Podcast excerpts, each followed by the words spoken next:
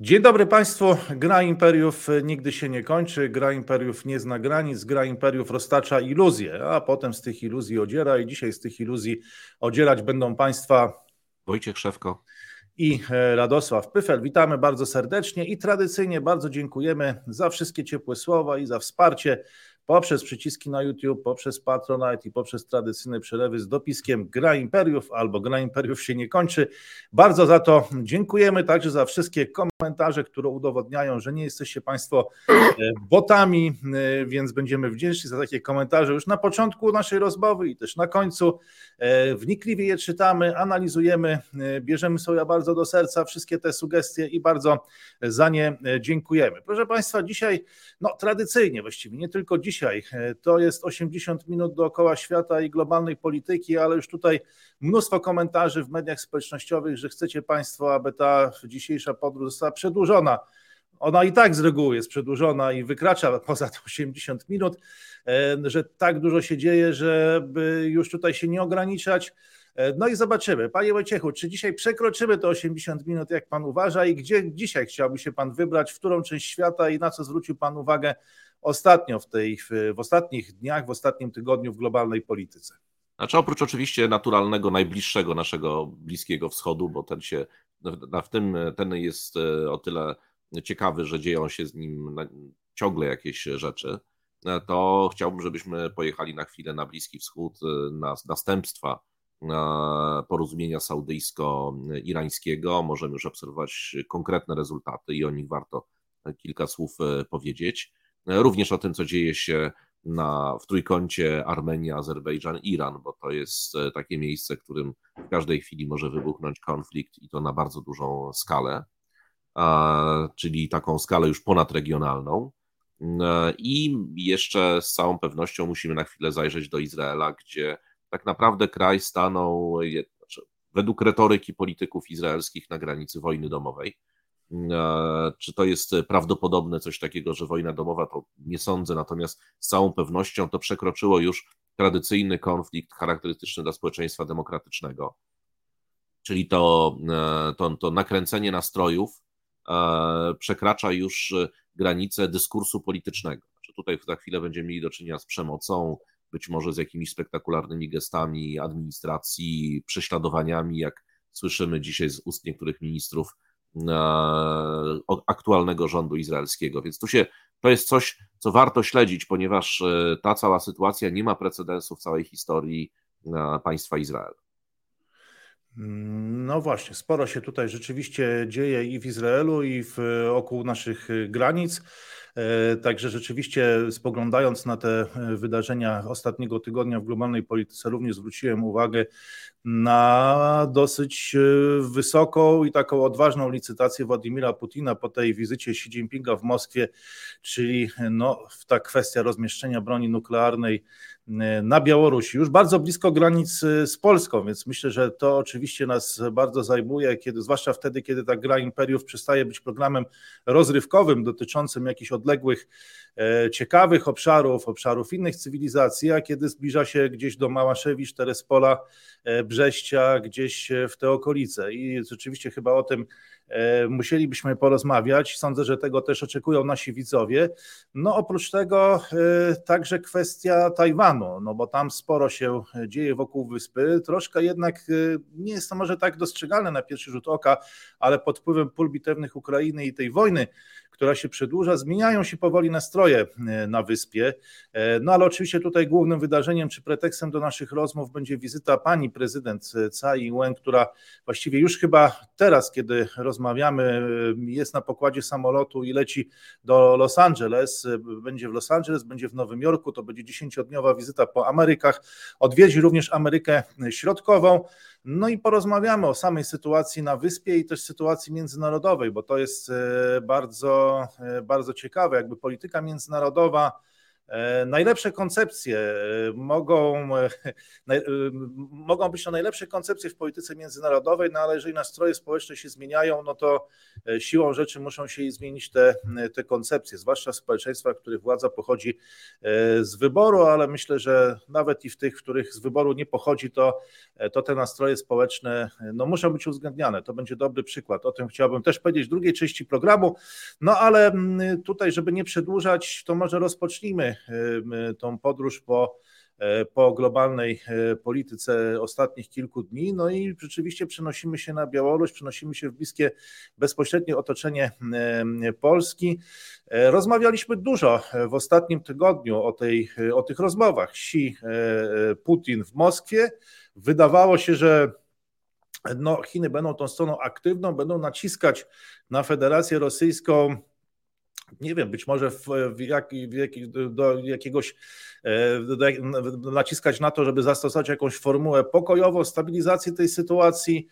No ale wygląda na to, że Władimir Putin zalicytował bardzo wysoko, bo zaraz po tej wizycie uderzył w bardzo czuły e, punkt Chińskiej Republiki Ludowej i zapowiedział rozmieszczenie e, broni nuklearnej w, na Białorusi. No i teraz nie wiadomo, czy nastąpi w ogóle ten telefon do Kijowa, który zapowiadaliśmy również, czy braliśmy pod uwagę taką możliwość, no może to może nastąpi, ale już po jakimś czasie.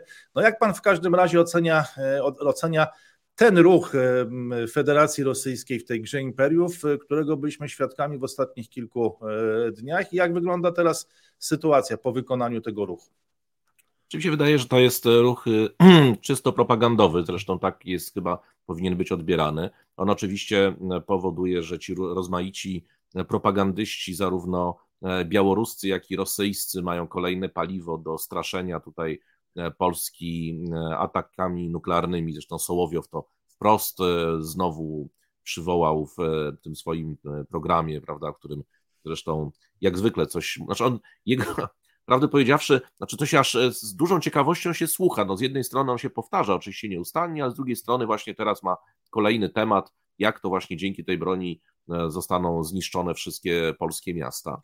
No jest to oczywista bzdura. Znaczy, po pierwsze, e, jeśli już mówimy o rozmieszczeniu broni nuklearnej, to przecież e, Rosjanie nie muszą jej rozmieszczać na Białorusi, bo mają Kaliningrad, w którym to Kaliningradzie mogą rozmieścić sobie broń nuklearną, uzbroić Iskandery.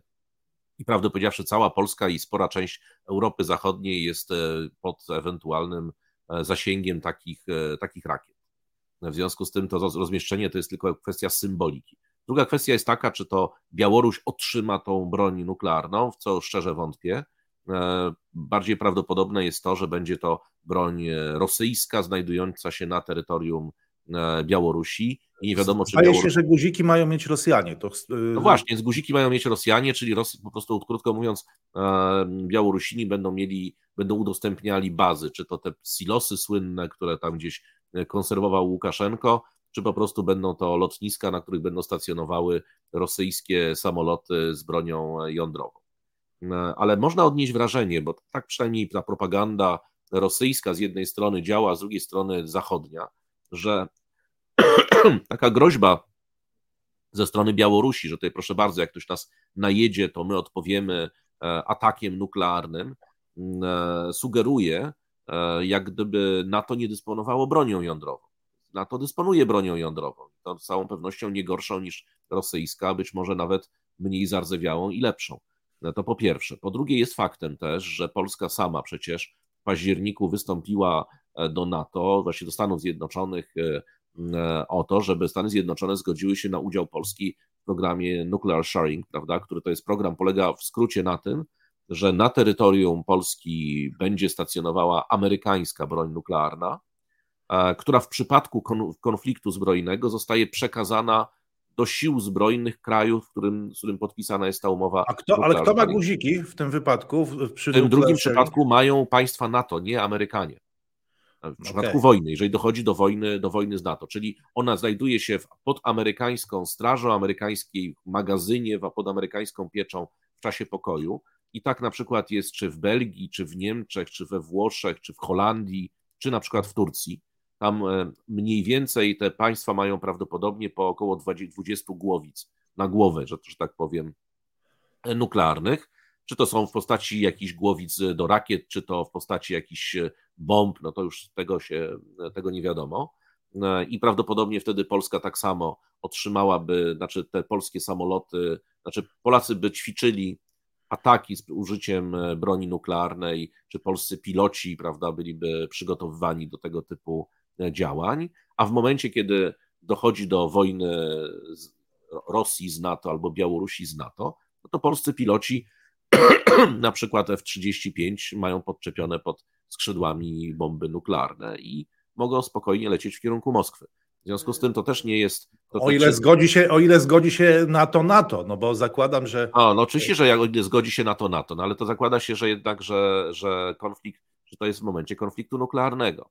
E, no ale to też pokazuje, że ani NATO nie jest bezbronne, ani, ani Europa nie jest bezbronna, ani bardziej Stany Zjednoczone nie są bezbronne w sytuacji, w której, e, w której e, Rosja permanentnie wręcz grozi użyciem takiej broni nuklearnej. Znaczy, tak to sugeruje, jak gdyby to tylko Rosja tą, tę broń posiadała. Posiada ją własną zarówno Francja, jak i Wielka Brytania. I posiadają również Stany Zjednoczone na terenie Europy.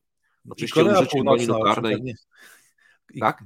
I Korea Północna, no ale to troszeczkę jest. Ale już poza Europą na razie. Tak, tak. Chociaż, chociaż e, jeszcze by brakowało, żeby Korea Północna za, za, zaproponowała rozmieszczenie e, na Białorusi swojej broni, bo prawdę powiedziawszy, znając Łukaszenkę, to wcale to nie jest niemożliwy scenariusz. Natomiast do, do czego to służy? To służy przede wszystkim, jest to komunikat do wewnątrz. Jesteśmy potężni, e, nasza armia co prawda jeździ zardzewiałymi, starymi BWP-ami, pamiętającymi, znaczy takimi, które w każdym normalnym kraju zasiliłyby pewnie Muzeum Techniki, no ale tak czy inaczej mamy tutaj broń nuklearną, prawda? W związku z tym, jeżeli coś spróbujecie z nami zrobić, to my was będziemy straszyć atomem.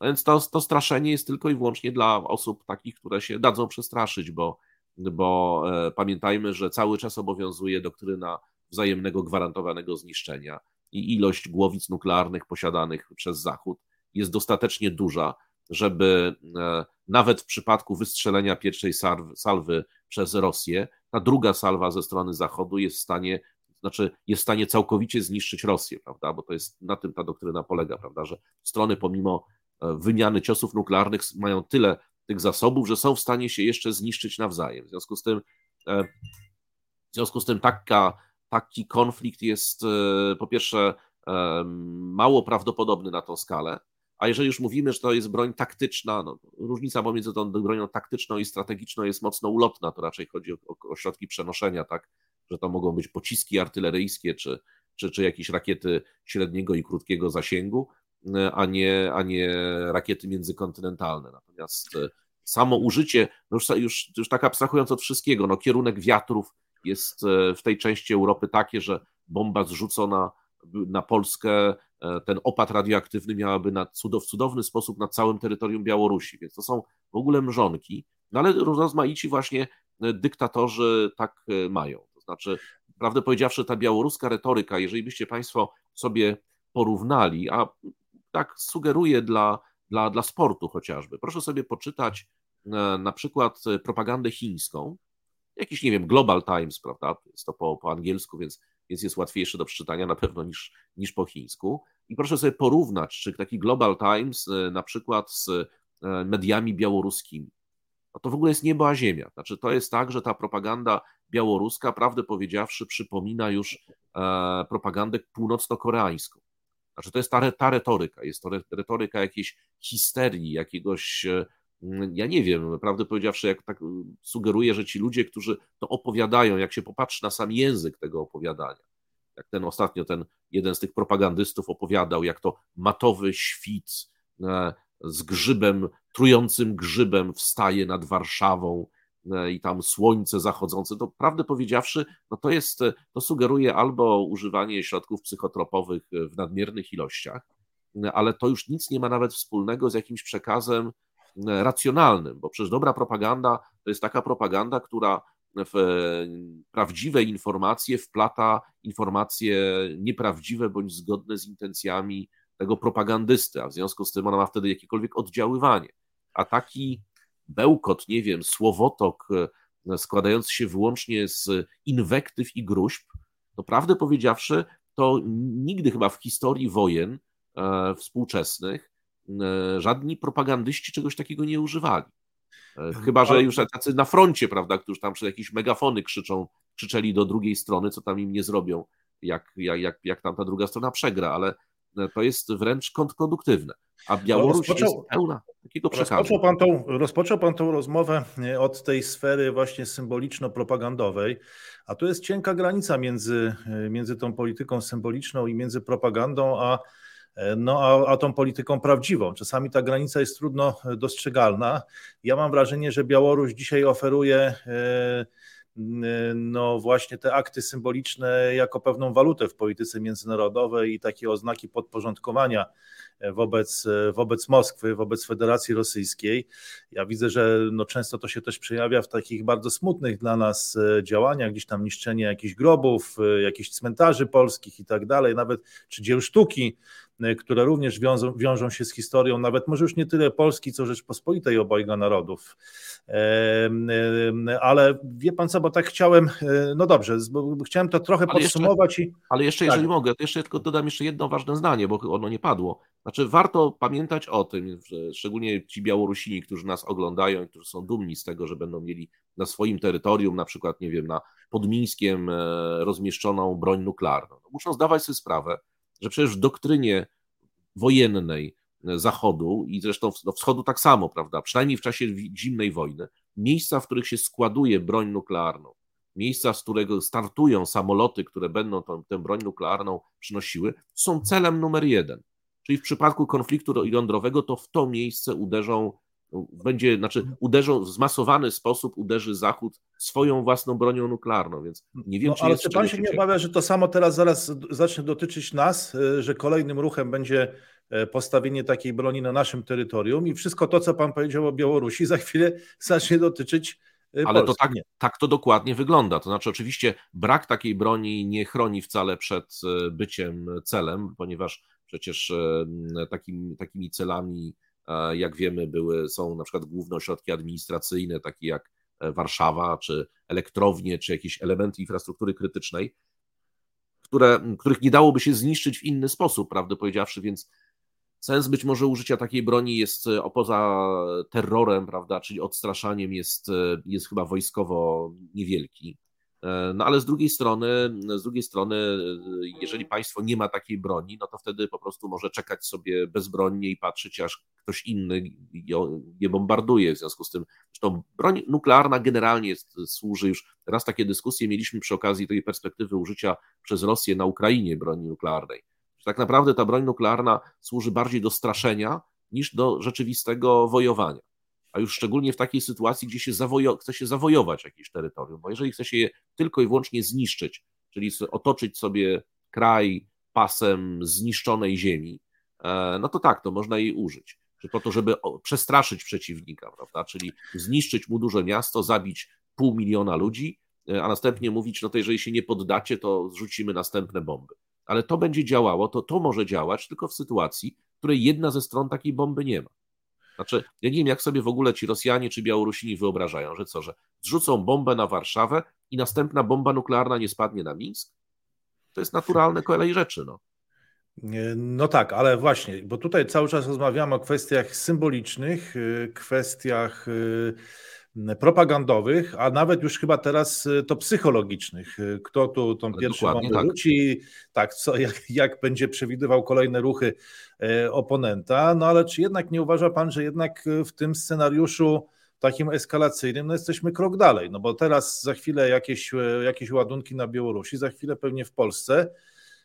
No i że to przestaje być już czymś symbolicznym, czymś propagandowym czy czymś psychologicznym, tylko że no, realnie ta sytuacja jednak się zmienia. Jesteśmy trochę w innej sytuacji, znaleźliśmy się, e, można powiedzieć, z dnia na dzień w innym otoczeniu e, międzynarodowym. Z całą pewnością. Natomiast, natomiast no też trzeba pamiętać, że to przecież nie wartości humanitarne, czy, czy dobra wola, czy rozwój cywilizacji drugiej strony e, jakby wstrzymuje ją od użycia takiej broni.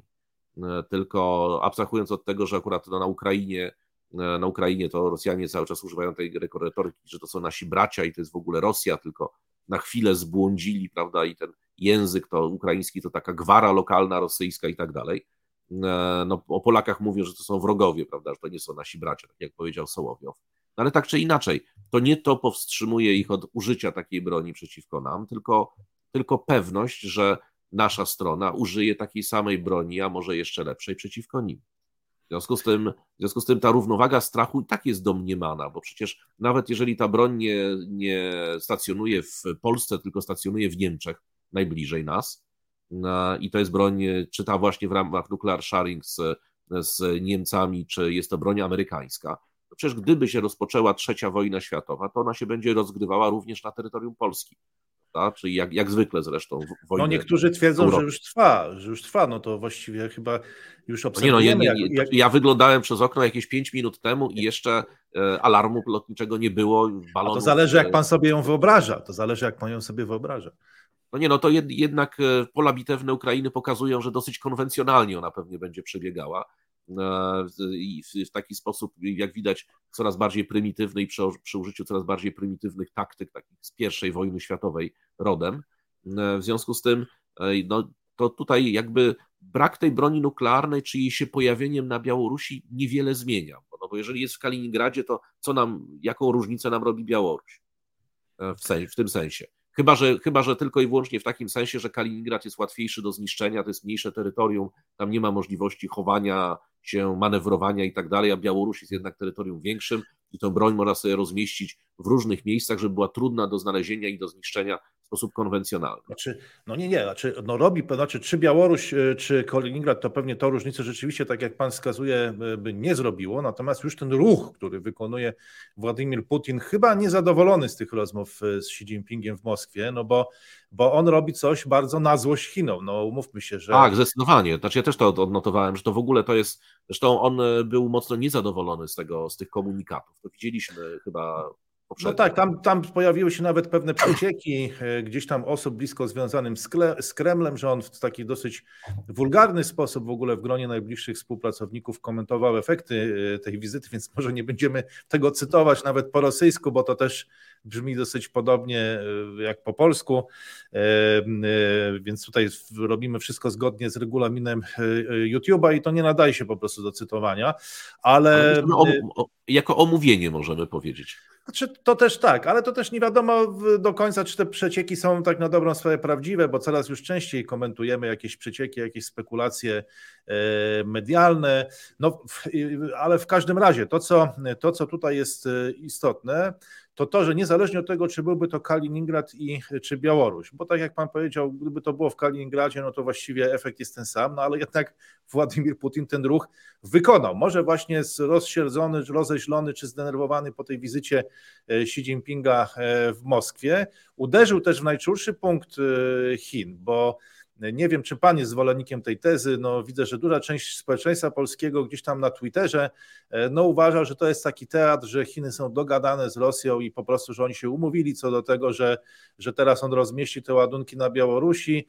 No mi się wydaje, że jednak stanowisko Chin jest tutaj inne, bo już nawet abstrahując od kwestii humanitarnych, e, to po prostu w interesie Chin nie jest e, eskalacja tego konfliktu na poziom na poziom atomowy. Może jest w interesie Korei Północnej, bo kiedy przenosimy ten konflikt na poziom atomowy, no to pewne, pewne przewagi jakby nikną. E, nie wiem, rozwój gospodarczy, struktura gospodarki, tak to wszystko przestaje mieć znaczenie. Zaczyna się ta psychologiczna rozgrywka z tymi guzikami atomowymi w tyle, kto naciśnie, e, kiedy i tak dalej.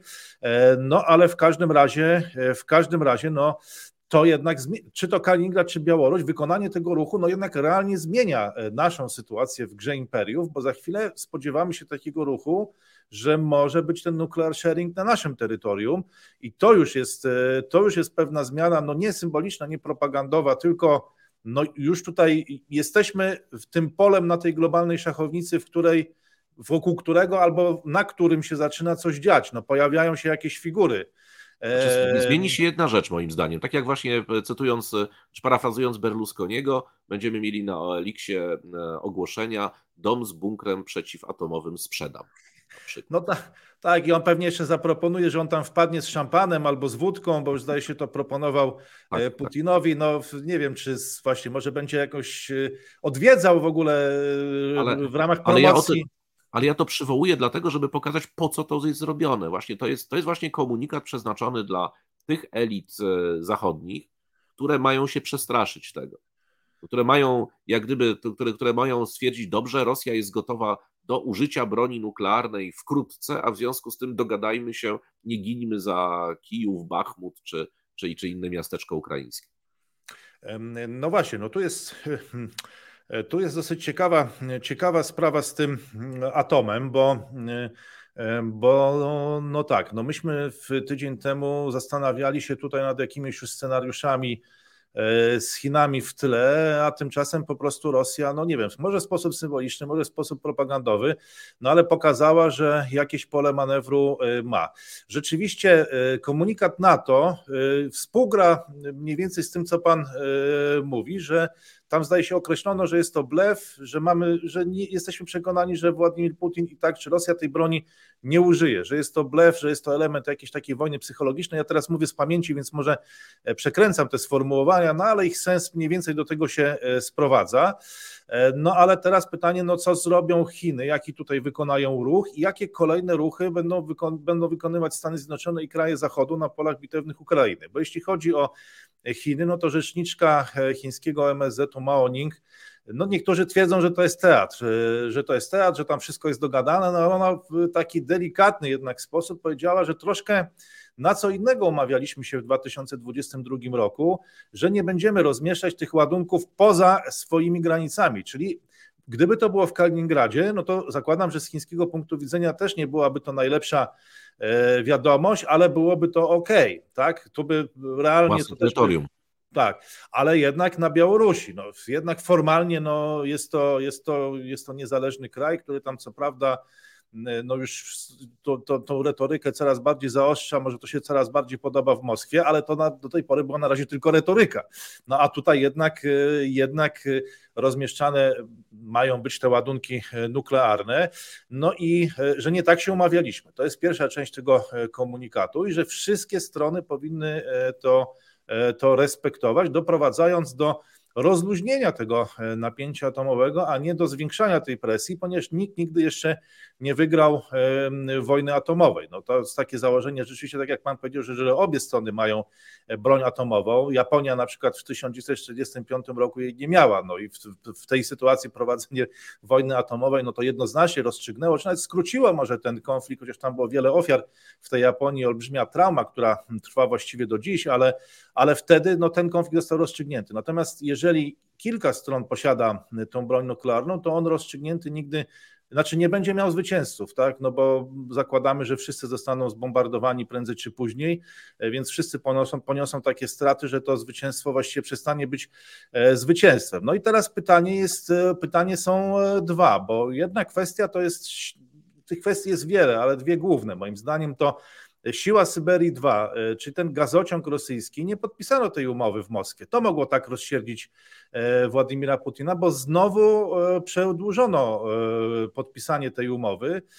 Być może ona nastąpi na szczycie pasa, trzecim szczycie pasa i szlaku w Pekinie, gdzie Władimir Putin został zaproszony, no i wiadomo, że wystąpi jako jedna z głównych postaci. Tam zostanie po raz kolejny już pogłębione strategiczne partnerstwo między tak. Chinami a Rosją. Już coraz już zaczyna brakować skali dla pogłębiania tego, tego strategicznego partnerstwa.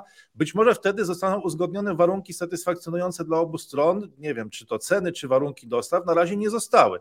Inna sprawa, że gdyby y, y, doszło tu do porozumienia w sprawie siły Syberii i tych dostaw gazu rosyjskiego, Rosjanie no chętnie by pewnie ten gaz teraz sprzedawali, bo no umówmy się, że dokonując dekaplingu z Unią Europejską, czy kiedy drogi Rosji z Unią Europejską się rozeszły, no to potrzebują nowych rynków zbytu. Chiny byłyby tu atrakcyjne, ale to odbywałoby się kosztem Azji Centralnej, bo jeżeli Rosjanie chcieliby dostarczać takiej ilości gazu, to tutaj jest Turkmenistan, tu są inne kraje, które by na tym straciły. I zobaczymy, jak Chiny to rozegrają, ale tutaj no, wygląda na to, że Władimir Putin. Yy, być może zrobił ten ruch, żeby troszkę pogrozić jednak paluszkiem. No zobaczcie, jak y, będziecie w ten sposób z nami grać, no to my rozmieścimy y, broń nuklearną na Białorusi, a tego się chyba obawiacie. No i druga kwestia to jest, czy nastąpi ten telefon do Wołodomira Zełenskiego, czy będzie telefon do Kijowa, a miał być i o tym już mówił doradca prezydenta Michajło Podoliak, to już nie były tylko gdzieś tam spekulacje czy doniesienia medialne, no bo teraz jeżeli Chiny no tak lekko się wycofają e, z tego i ten telefon w Kijowie nie zadzwoni, no to to będzie bardzo niepedagogiczne, no bo to pokaże, że na dobrą sprawę niepedagogiczne z obu stron, i, ze, i z zachodu, i ze wschodu, no bo to pokaże, że jeżeli masz e, broń atomową, no to może być jak Korea Północna, czy nie wiem, Joe Biden określał Rosję, że to górna wolta z, surowcami z bombą atomową, zdaje się, to takie było określenie, no to wtedy okazuje się, że wszelkie te negocjacje, jakieś te rozgrywki dyplomatyczne, no w momencie, w którym ktoś po prostu wyjmuje na stół tą bombę atomową, no to okazuje się, że tu już żadnego nacisku jakby nie ma. No i, te, i tak samo z polami bitewnymi Ukrainy. No często słyszymy ten argument, że że można uzbrajać, ale tylko do pewnego momentu i że Ukraińcy to tak na dobrą sprawę nie mogą atakować i trzeba ich tylko tak dozbroić, żeby się bronili przez następne kilka czy kilkanaście miesięcy, ale bardziej to już nie, bo no właśnie, dlaczego nie? No bo wtedy właśnie znowu e, na stół zostanie wyjęta e, bomba atomowa. No e, nie wiem, czy to, czy to przypadkiem nie jest trochę niepedagogiczne, no i czy nie pokazuje, jak ważnym argumentem i właściwie ostatecznym argumentem jest ta, jest ta wojna jest ta wojna, wojna atomowa. No, jak pan tutaj wydaje, patrzy że... na tę rozgrywkę, troszeczkę już tutaj odchodząc może od, od naszych granic i, tak, i tak. jakby tej części naszej, tej naszej części szachownicy, tylko patrząc już jakby bardziej z lotu ptaka globalnie. To znaczy, mnie się wydaje, że po pierwsze Chiny są mocno niezadowolone w tej chwili z e, relacji z Rosją. E, tym bardziej, że jeżeli poczytalibyśmy przed samą wizytą te oczekiwania chińskie, które tam się pojawiały w różnych mediach państwowych, państwowych prawda, bo wiadomo, że są państwowe, no to tam wskazywano, że, że tutaj Xi Jinping po sukcesie doprowadzenia do pokoju na Bliskim Wschodzie, a na pewno zażegnania bardzo poważnego konfliktu, teraz odegra podobną rolę w Europie. I to by tak naprawdę przycementowało chyba i dało niesamowicie duży, mm, jakby to powiedzieć, e, dużo energii e, działaniom, e, dużo energii działaniom chińskim na różnych frontach, to znaczy nie tylko w kwestiach konfliktów zbrojnych, ale generalnie ugruntowałoby przywództwo chińskie w, na dużej części świata. No bo proszę bardzo, Stany Zjednoczone to jest ten, kto powiedzmy e, dolewa oliwy do ognia, natomiast tutaj tą, tą uniwersalną, uniwersalnym strażakiem i biegającym z gaśnicą od konfliktu do konfliktu jest właśnie, są właśnie Chiny, więc są jak gdyby partnerem miłującym pokój i nie, nie antagonizującym sobie stron. No ale tą narrację, taką właśnie radosną po tym wyborze Xi i po, tej, po tych kwestiach bliskowschodnich zepsuł Władimir Putin.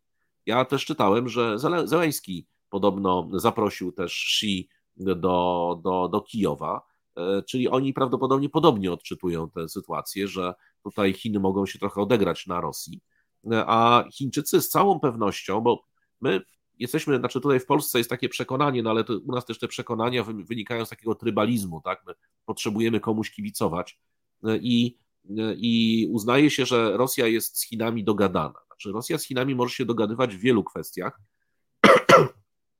ale ja sobie nie wyobrażam takiej sytuacji obecnie. A, przepraszam, to, tu muszę panu przerwać, bo ostatnio właśnie zauważyłem, że e, pełnomocnik do spraw e, służb specjalnych, czy e, zastępca koordynatora do spraw służb specjalnych na Twitterze opublikował taką informację, pan Stanisław Żaryn, że jednak Rosja i Chiny mają rozbieżne interesy, że mają w pewnych kwestiach zbieżne, ale w pewnych kwestiach jednak rozbieżne. O, interesy. to nawet to tam. jest oficjalna wykładnia, no jeżeli. Nawet tam dotarło, to rzeczywiście niesamowite. No w każdym no, razie. Jeśli pełnomocnik od y, polityki informacyjnej już oficjalnie na Twitterze to yy, ogłasza, no to zakładam, że że, jak, że, że, jak, że zmieniamy troszkę punkt widzenia chyba w Polsce. Zrozumiał, Chiny znalazł na mapie, okej. Okay. No w każdym razie, jak już, e, jak, jak już Żaryn to powiedział, to, to na pewno tak jest, to jest prawda. Natomiast e, to, co nie, jest... Nie, tylko mówię o, no jednak jest to istotny głos gdzieś w tej debacie publicznej w Polsce, przyzna pan no jeżeli najważniejsze osoby, jedne najważniejsi reprezentanci naszego państwa publicznie wyrażają takie zdanie, no to... Się, znaczy, w demokracji to najważniejszą byłby prezydent, no ale u nas rzeczywiście może to być pełnomocnik do spraw służb specjalnych czy jego rzecznik. Natomiast y, wracając do kwestii Chin, to moim zdaniem Chiny się nigdy nie zgodzą na bycie realizatorem e, rosyjskiej polityki zagranicznej. Ale czy Rosja są... nie została realizatorem chińskiej i się no właśnie Chiny mają dokładnie taką ideę. Chiny chciałyby, żeby Rosja ze względu chociażby na to, że jest w tej chwili w ogromnej potrzebie, że Chiny są jej potrzebne, a Chinom Rosja niespecjalnie, ponieważ Rosja nie jest jedynym dostawcą gazu czy ropy naftowej E, w związku z tym Chiny zakładały, że Rosja będzie gotowa na pewne ustępstwa polityczne w zamian za ten cały wielki pakiet potencjalnych ustępstw gospodarczych, tego wszystkiego, co jest negocjowane. Siła Syberii. ale, tak. również, ale również to jest prawdopodobnie kwestia dostaw różnego rodzaju tych towarów, które są w tej chwili objęte embargami międzynarodowymi. Te chińskie są lepsze, gorsze, ale całą pewnością jakieś są, prawda? Pytanie, czy są śmiercionośne, bo to jest pytanie, które zadawali Amerykanie ale to jest kwestia tego, no, śmiercionośne procesory, które są, które służą do, nie wiem, do, do konsol, jednocześnie mogą być e, montowane w e, rakietach, prawda, manewrujących.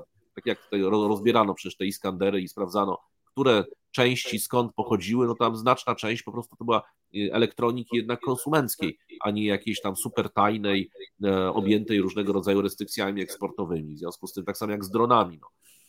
Można zakazać można zakazać e, e, sprzedaży jakichś e, sophisticated, jakichś skomplikowanych systemów naprowadzania, ale nie można zakazać sprzedaży silników do motorowerów, więc jakby tak czy inaczej Rosja nie jest w stanie sobie części z tych rzeczy wytworzyć, bo po prostu do tej pory importowała. Być może sobie stworzy za 2-3 lata, 4, ale nie w tak krótkim tempie jak kilka miesięcy, więc te dostawy z Chin byłyby na pewno dla Rosji bardzo przydatne. No ale jak się okazuje, Rosjanie wolą e, prowadzić, pokazywać, znaczy udowadniać na każdym kroku, że są mocarstwem bardziej niż Chiny.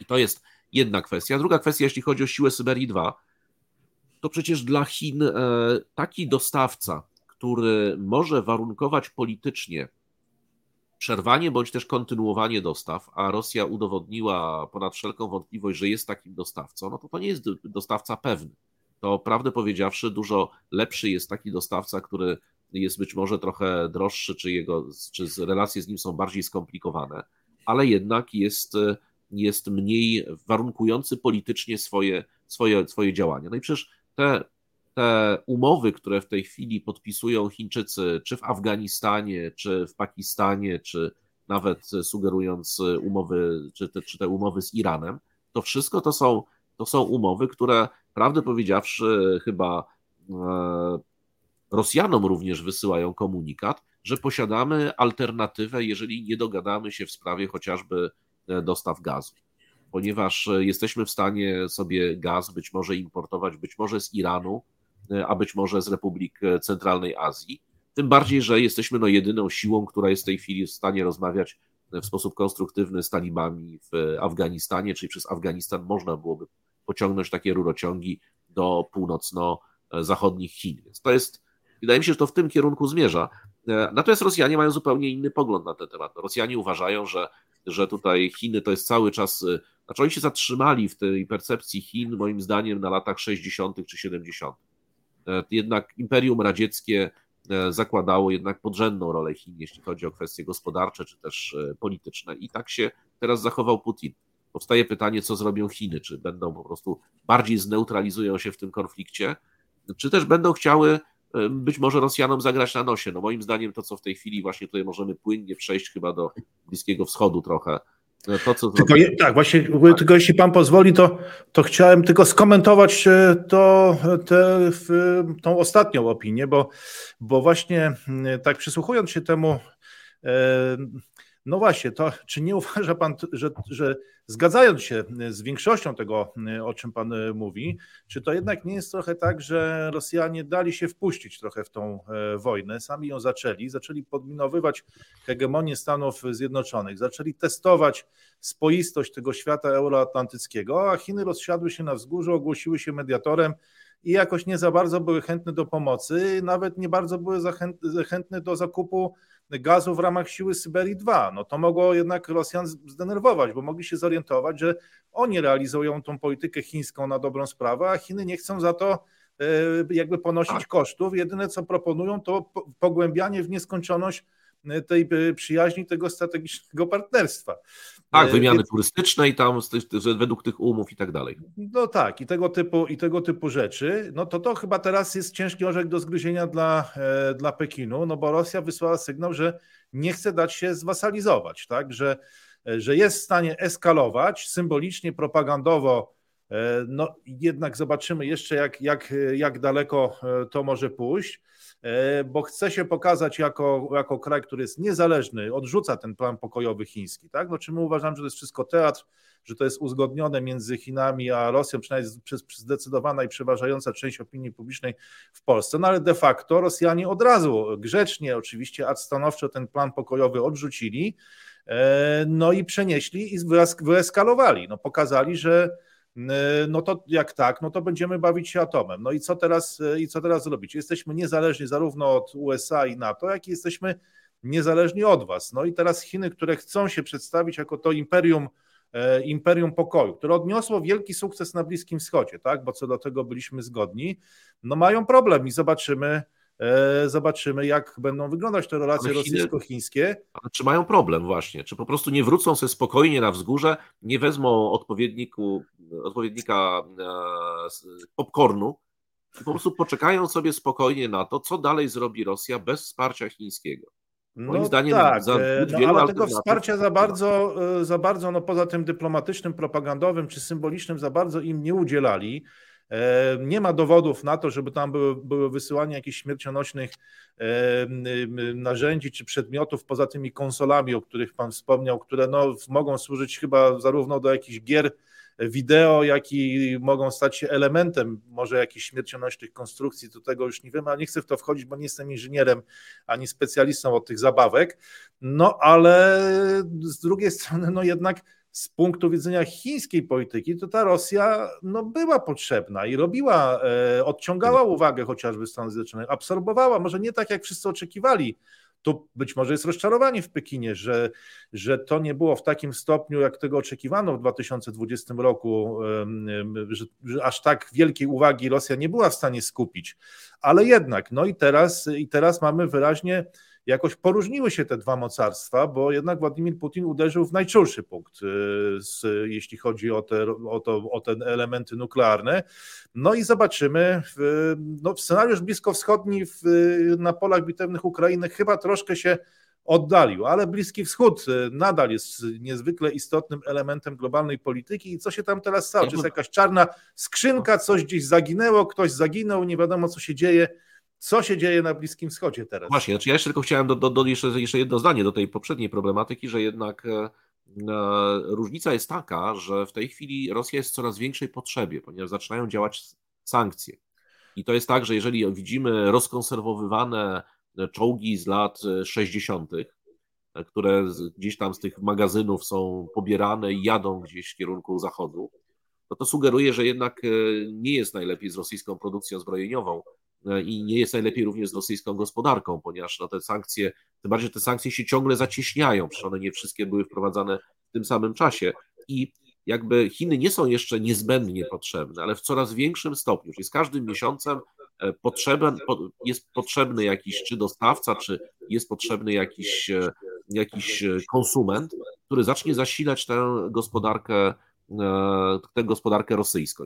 Ale tu, jeśli pan pozwoli, bo to rzeczywiście gra imperiów nigdy się nie kończy i chyba gra imperium rosyjskiego, chińskiego i amerykańskiego czy zachodniego też się nie kończy, ale to dwie rzeczy, bo tutaj chciałem przytoczyć wypowiedź, już nie pamiętam, czy Naryszkina, czy Ławrowa.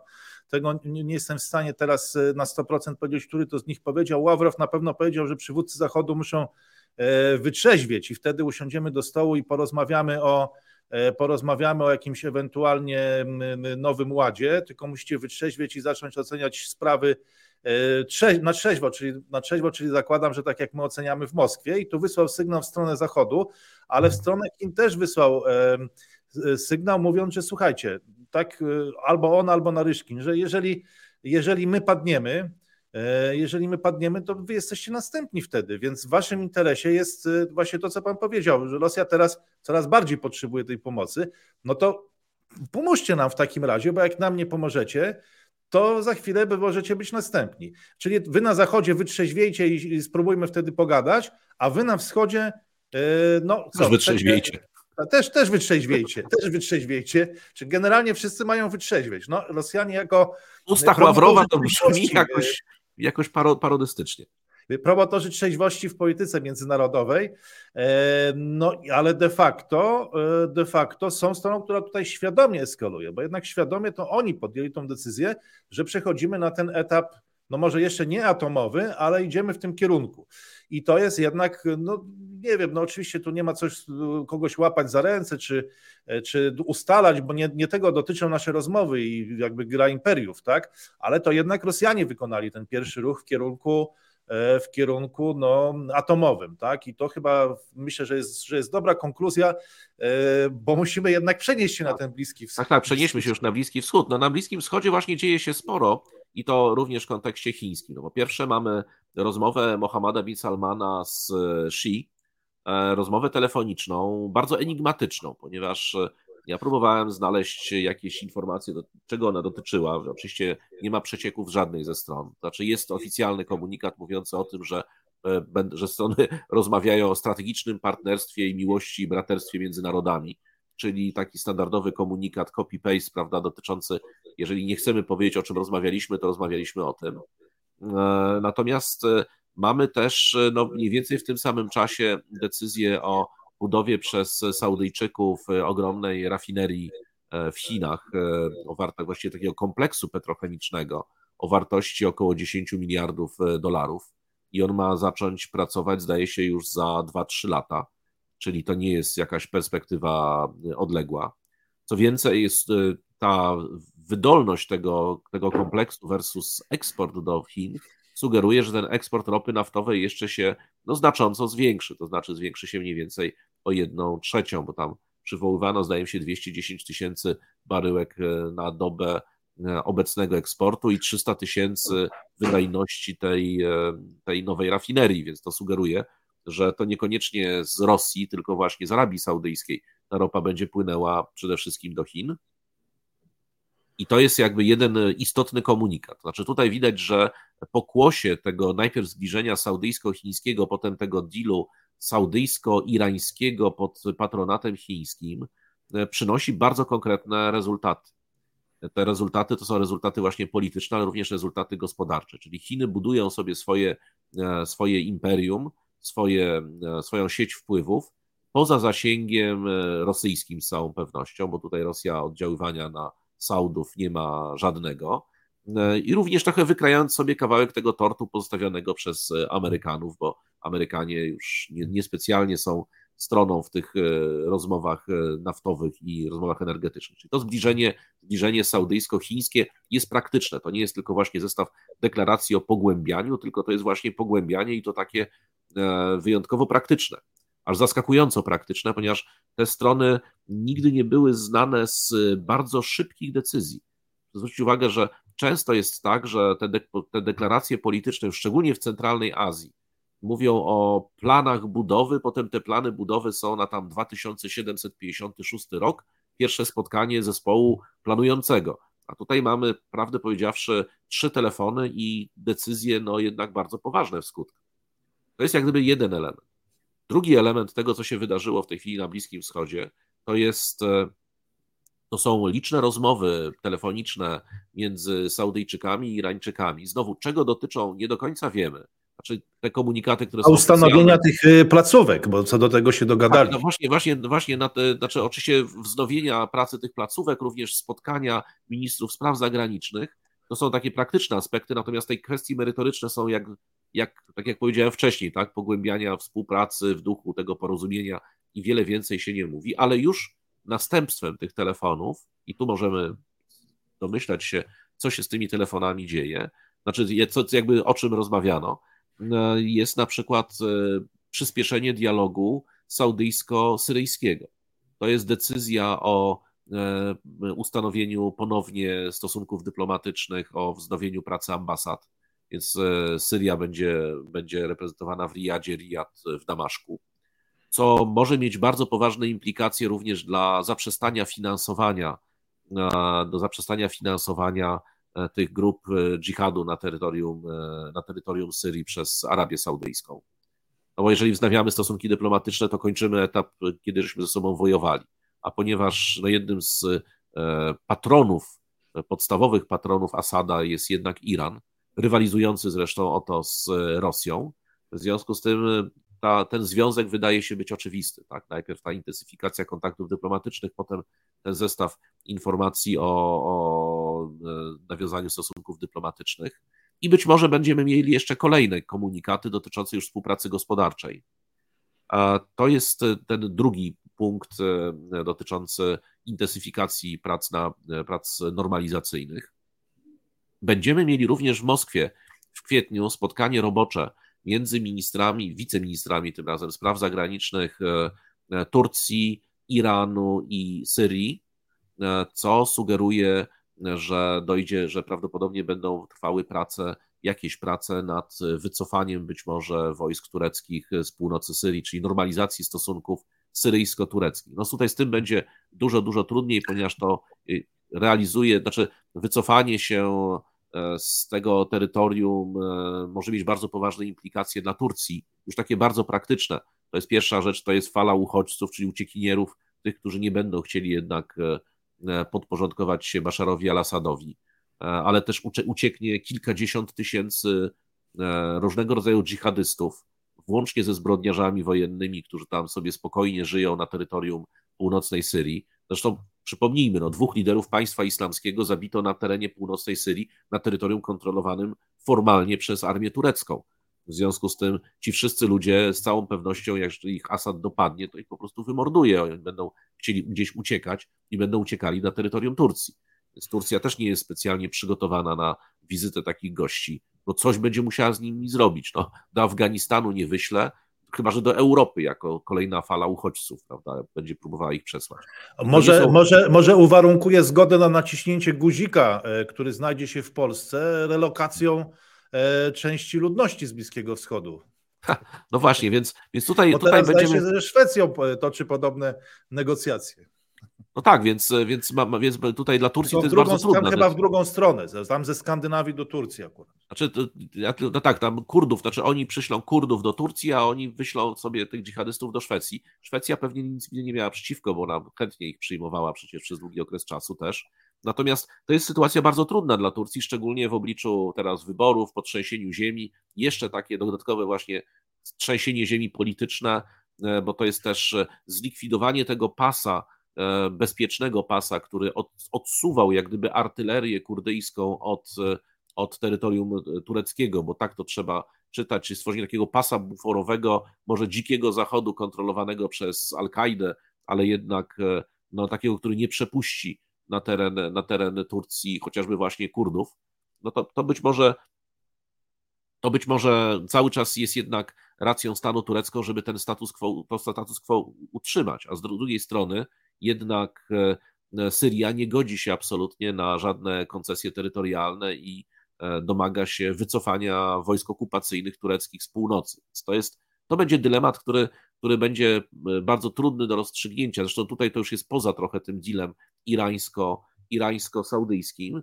No ale jeżeli Saudyjczycy wycofają i Katarczycy również w pewnym momencie swoje poparcie dla tych grup dżihadu, to powstaje pytanie, czy Turcja będzie w stanie samodzielnie te grupy finansować. Tym bardziej, że te grupy jeszcze bardzo, ale to bardzo chciałaby zbombardować Rosja.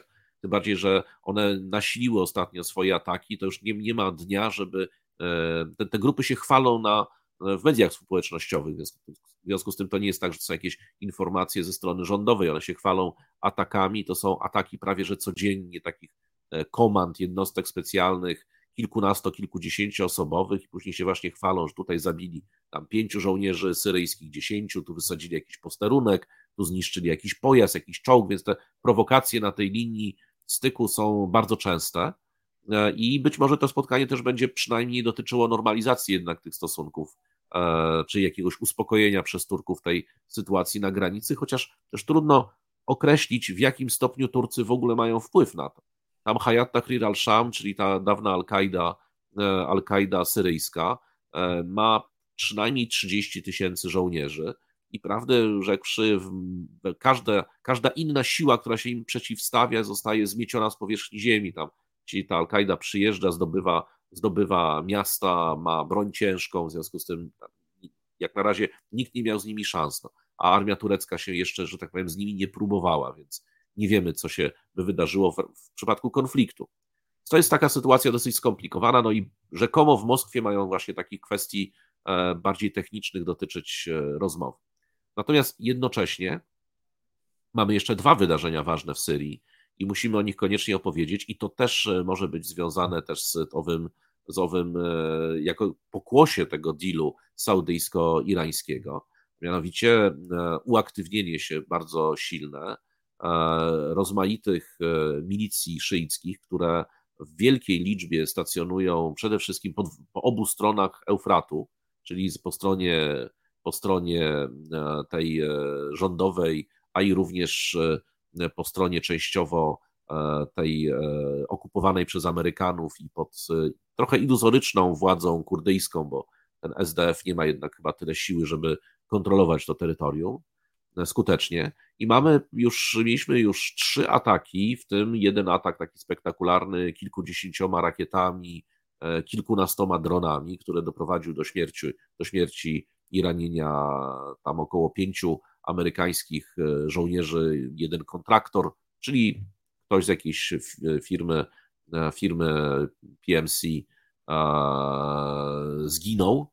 W odpowiedzi na to Amerykanie trzykrotnie bombardowali bazy tych milicji w rozmaitych miejscach, bo to było i w samym Deir ez-Zor, i w rejonie Deir ez-Zor, i w okolicach Albu Kamal, czyli na południu przejście graniczne, kiedyś taka, no, przepraszam, zapadła wiocha, która aktualnie stała się metropolią, bo tam cały ruch, e, cały ruch humanitarny, zbrojeniowy e, i również milicje szyickie, irańskie KIRGC, cały ruch e, gospodarczy odbywa się praktycznie tym przejściem, więc to się nagle zrobiło taki, takie no, niezwykle kluczowe strategicznie miejsce, które jest regularnie zresztą bombardowane czy przez Izraelczyków, czy przez Amerykanów, no, ale w tej chwili trzy ataki w ciągu trzech dni i trzy ataki amerykańskie.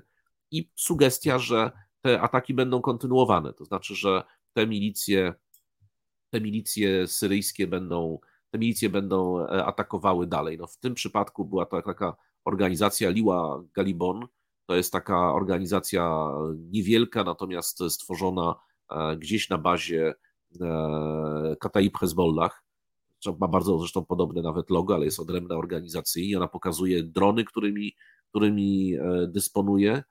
E, widać zresztą te logo również e, na, tych film, na tym filmie, więc, więc to na pewno nie jest jedna z istniejących milicji. Być może została utworzona kolejna na potrzeby tylko i wyłącznie takich ataków.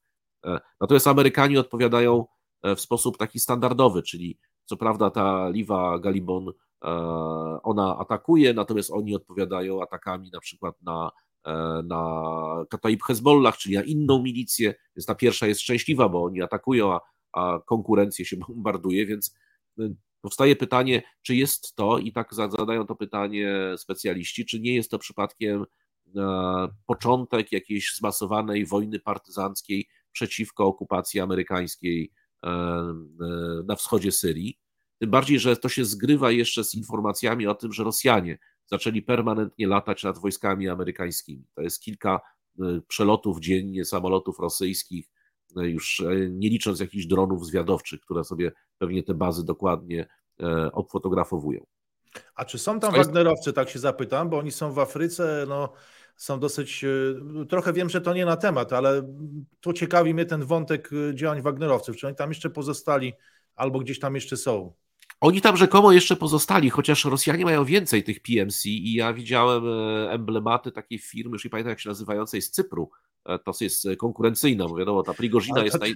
To ci, którzy pojechali na wakacje podatkowe do Cypru i potem rozumiem, że sformowali takie oddziały? I, No to tak, tak, tak, tak, tak. To jest jakaś cypryjska firma, czy znaczy formalnie zarejestrowana na Cyprze, ale zatrudnia głównie Rosjan. Oni zresztą byli znani z tego, że oni bardzo często się dawali fotografować w ramach chyba reklamy, na przykład w Libii tylko że oni byli wynajmowani oficjalnie do kontraktów rozminowywania, więc ja widziałem również e, te, te emblematy również w Syrii Więc kto tak naprawdę funkcjonuje w okolicach, szczególnie Palmiry, do końca nie wiadomo. Wiadomo, że na pewno jest ta, ta rozgwardia i to wiadomo, że tam na pewno są oddziały czeczeńskie. To zresztą jest, jest logiczne, no bo są to jednak oddziały muzułmańskie, więc odpada ten wątek prawda, ataku na krzyżowców. I są, są, zdaje się, dosyć skuteczne. Właśnie to, to też zadziwiające jest, że Rosjanie, którzy niespecjalnie radzą sobie na Ukrainie, radzą sobie i logistycznie, i, i militarnie całkiem nieźle w, na terytorium Syrii. Natomiast no to, co jest na pewno, na pewno to, czego się możemy spodziewać, to to, że jakiś sygnał musiał się pojawić e, wśród tych e, wojsk e, milicji szyickich, sponsorowanych częściowo przez Iran, a częściowo po prostu zwyczajnie milicji szyickich.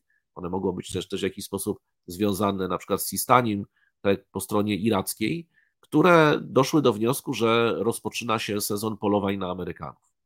I teraz powstaje pytanie, czy, czy Amerykanie się wycofają z, ze wschodniej Syrii, co będzie sygnałem dla wojsk Asada do, do zajęcia wschodniej Syrii, tym bardziej, tam znajdują się bogactwa naturalne. E, czy też będą eskalowali to, znaczy, czy będą zwiększali obecność wojskową. Czy podstaw do formalnych podstaw prawno-międzynarodowych do ich stacjonowania nie ma. Znaczy to są formalnie to są wojska okupacyjne, nikt ich tam nie zapraszał, w przeciwieństwie do tych szyickich milicji, które Assad zapraszał, więc to, nie, to, to jest tak, że, że one są u siebie, przynajmniej formalnie. No i powstaje pytanie, co będzie chciał z tym robić dalej Biden. E, faktem jest, że oddanie całej wschodniej Syrii e, Asadowi oznacza no, całkowitą klęskę koncepcji arabskiej wiosny w Syrii i bezsens tej wieloletniej wojny. I całkowite jakby wycofanie się w tym momencie Stanów Zjednoczonych z tej części świata. Co nie ma no i to jest chyba ten scenariusz wypychania Stanów Zjednoczonych z Bliskiego Wschodu, trochę taki efekt domina, bo najpierw to jest porozumienie saudyjsko-perskie, saudyjsko-irańskie, a teraz z tego, co Pan mówi, w, efekcie tego efektu e, domina zaczyna się, zaczynają się krystalizować scenariusze w Syrii, no ale też takie niezbyt, niezbyt, niezbyt korzystne dla, e, dla Stanów Zjednoczonych, tak? No tak, tym bardziej, że wypchnięcie Stanów Zjednoczonych z Syrii oznacza nieuchronne wypchnięcie, wypchnięcie Stanów Zjednoczonych z Iraku. To przypomnijmy, że jednak... Następny efekt domina. Tak jest, przypomnijmy, że jednak e, e, tak jak ta granica między Syrią i Irakiem jest jednak granicą słabo strzeżoną, i przecież państwo islamskie, właśnie sukces państwa islamskiego polegał na tym, że było w stanie permanentnie przerzucać siły pomiędzy e, prowincją Anbar i tą pustynią syryjską. I sobie te wojska jeździły tak naprawdę między Mosulem i Aleppo. I były w stanie, czyli coś zdobyto, na przykład zdobyto nową broń pod Mosulem, przerzucano tą broń do Syrii, tam rozbijano armię Asada, zdobywano jego arsenały, te arsenały przerzucano znowu do Iraku i tam dzięki temu walczono. Więc Ale tu, tutaj... tu jest ciekawa sprawa, bo wygląda na to, że ten efekt domina no jednak został uruchomiony w Pekinie, bo tam zaproszono e, i Saudów, i, i Persów, i teraz Chiny już w tym nie uczestniczą, a e, kolejne, e, a efekt domina jakby w, postępuje. Zobaczymy, zobaczymy, czy on zostanie przez Amerykanów zatrzymany na Bliskim Wschodzie. Tak jak mówił Pan o tej układance właśnie i o tym, no, o tym, o tym efekcie domina, który Właściwie na razie mamy jego dwie fazy, bo najpierw to jest Arabia i Iran, e, potem to jest Syria. Także będzie miało to wpływ na Izrael, no zakładam, o którym za chwilę porozmawiamy. Zobaczymy, jak Amerykanie będą kontratakować, jak będą reagować na Bliskim Wschodzie. Zakładam i o tym żeśmy rozmawiali, bo tak się przysłuchiwałem, kiedy opisywał Pan tą bliskowschodnią układankę. Zakładam, że podobnie być może Pekin chciał zrobić na polach bitewnych Ukrainy. I myśmy rozważali ten scenariusz tydzień temu, ale tutaj chyba wygląda na to, że nie zgodziła się e, Rosja, albo przynajmniej chce postawić e, wyższe warunki i stąd no, ta cała zabawa z tą bronią nuklearną na Białorusi. No ale y, tak, myślę, że jeszcze poroz, porozmawiamy o Izraelu, chyba że coś pilnie chciałby tak, jeszcze, pan... No jeszcze musimy powiedzieć jeszcze o jednej rzeczy, bo to jest nie koniec tej układanki, ponieważ e, mamy również e, wzrost napięcia, bardzo duży wzrost napięcia na, pomiędzy Armenią i Azerbejdżanem. Znaczy tutaj oczywiście ten konflikt jest nieustanny, w związku z tym trudno mówić o jakichś, o jakichś kolejnych... Jakiś, o, na ile ten wzrost trochę jest... islamu spotyka się z dogrywką po byłym Związku Radzieckim. Znaczy ja w ogóle chciałbym, żebyśmy pamiętali, i to jest chyba teza, którą łatwo jest udowodnić, że znaczna część tych konfliktów, które dzisiaj obserwujemy, to jest to, tak naprawdę pokłosie dekolonizacji, czy upadku imperiów kolonialnych. Bo przecież proszę zobaczyć, linia Sykes-Picot, linia Duranda, linia Mohmanda. Mamy teraz rozpad, tak naprawdę upadek imperium carskiego, e, a potem imperium, rozpad imperium radzieckiego. I po rozpadzie tych imperiów pozostają e, nieustalone granice, bądź granice narysowane przez, e, przez dawnych okupantów, również różnego rodzaju przemieszczenia etniczne czy czystki etniczne przeprowadzane przez nich jeszcze w czasach imperialnych, co w tej chwili skutkuje nam tymi podstawowymi ogniskami zapalnymi. No, po Brytyjczykach mamy Indię, Pakistan, mamy Izrael, Palestyna, takie najbardziej charakterystyczne. Natomiast tutaj mamy na przykład Armenię, Azerbejdżan gdzie przecież w czasie, kiedy e, i Azerbejdżan, i Armenia były e, częściami Związku Radzieckiego, to nawet wtedy nie dano, znaczy w czasach chruszczowowskich e, nie dano rady rozstrzygnąć sporów terytorialnych i sporów etnicznych, czy to ma być jedna republika, czy dwie, jak ma przebiegać granica. Ale teraz mamy sytuację taką, w której, w której prezydent Azerbejdżanu, Alijew, prawdopodobnie, bo to chyba no, nie, nikt nie siedzi w jego głowie, ale prawdopodobnie ocenił, że w związku z tym, że mocarstwa są zajęte, no właśnie, Chinami, e, są zajęte, Amerykanie są zajęci na Bliskim Wschodzie, w Chinach, jeszcze na dodatek na polach bitewnych Ukrainy, a Rosjanie również wykrwawiają się na tych polach bitewnych Ukrainy, no to jest najlepszy i ostatni moment, żeby od, odzyskać Nagorny Karabach. E, ten Arcech czy Nagorny Karabach, abstrahując od tego, że to były ziemie armeńskie bodajże od V wieku, ale to, co jest ważne współcześnie, on nie jest uznawany przez żadne państwo na świecie. To znaczy, to jest uznawane to terytorium za terytorium Azerbejdżanu. W związku z tym Azerbejdżan ma wszelkie prawa do tego terytorium. To prawda, Unia Europejska wyraźnie powiedziała, że Azerbejdżan, że ona by, no, powiedzmy, że potępia Azerbejdżan za łamanie praw człowieka, niewiadome, niewiadomy los jeńców, zbrodnie wojenne, że jest to państwo jednak niedemokratyczne, nie ma żadnej gwarancji, że ci Ormianie, którzy tam mieszkają na terytorium tego arcechu, że będą mieli zapewnione jakiekolwiek prawa, w tym swobody religijne, e, czy nie zostaną po prostu wymordowani przez Azerów. E, no ale tak czy inaczej, e, nikt z drugiej strony nie uznaje tego arcechu i jego niepodległości. Co więcej, nawet Rosja, która ma teoretycznie, teoretycznie ma podpisaną umowę obronną z Armenią, ten sojusz obronny nie dotyczy terytorium Nagornego Karabachu. W związku z tym Azerbejdżan od kilku miesięcy blokuje jedyną drogę, która łączyła Armenię z Arcechem. To jest ten korytarz, korytarz laciński. Znaczy, blokuje to przy pomocy spontanicznych NGO-sów, prawda? Jakichś studentów tam zwozi, którzy to blokują. Tylko rosyjskie konwoje podobno były w stanie chyba ze dwa czy trzy razy przejechać tym tym korytarzem. No oczywiście blokuje to pod pretekstem takim, że przez te, że, to, że tam do Nagornego Karabachu trafia broń z terytorium Armenii, natomiast no to jest enklawa jest w tej chwili odcięta całkowicie od świata również z punktu widzenia humanitarnego.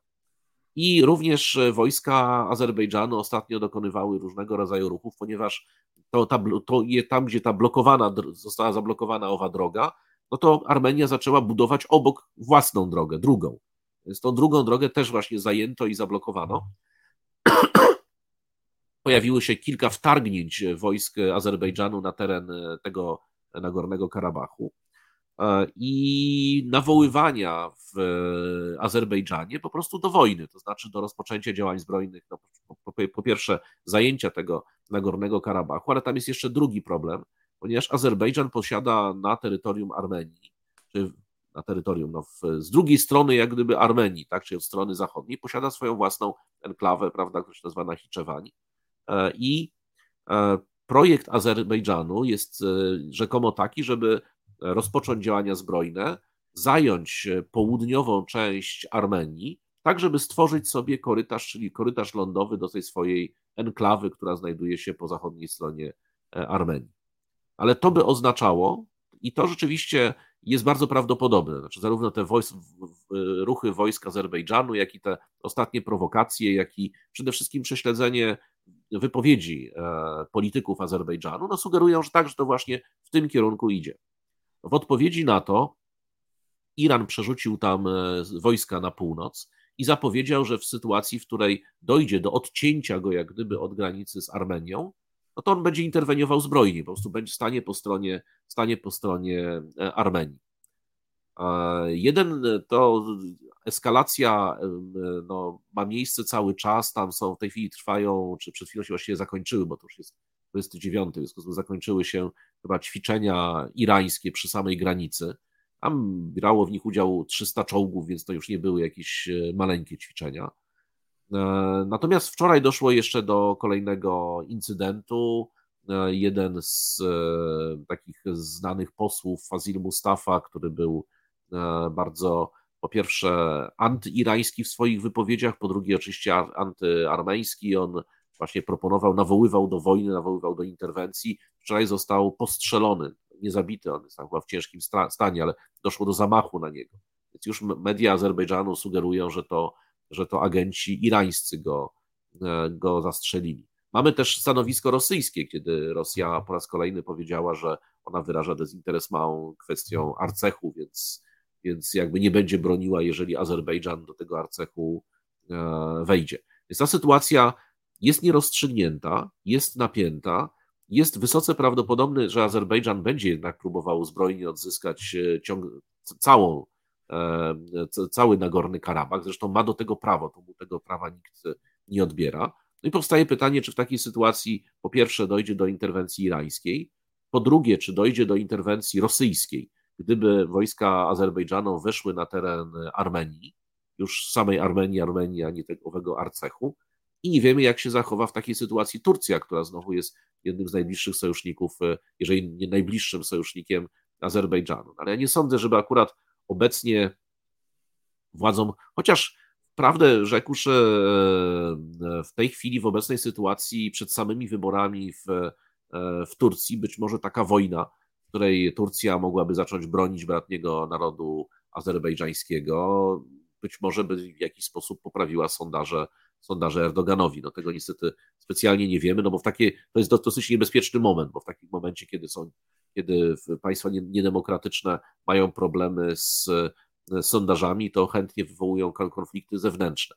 Ale tak czy inaczej warto śledzić tę sytuację, ponieważ ona jest napięta, ona w jakiś sposób jest, e, jest związana z tym, z tą detantą e, saudyjsko-irańską, ponieważ Iran już może sobie E, zacząć prowadzić bardziej aktywną politykę, mając przynajmniej jeden front zabezpieczony, czyli, czyli, front, e, czyli front saudyjski. No a z drugiej strony Iran również oskarża Azerbejdżan o to, że Azerbejdżan jest sojusznikiem Izraela, że, że jakieś samoloty czy drony miały rzekomo lądować na lotniskach w Azerbejdżanie i że generalnie, gdyby doszło do, do ataku izraelskiego na, na Iran, to właśnie przestrzeń Azerbejdżanu i, i, i byłaby w jakiś sposób wykorzystana do, do nie wiem, czy do lądowania, czy do, do stacjonowania samolotów izraelskich. Zwłaszcza, że, zwłaszcza, że zmniejszyło się, zmniejszyło się prawdopodobieństwo, że no, mógłby być to jakiś inny kraj e, po no tym, tak, właśnie, po Arabia Saudyjska. z Iranem, tak? Tak jest, e, dokładnie tak.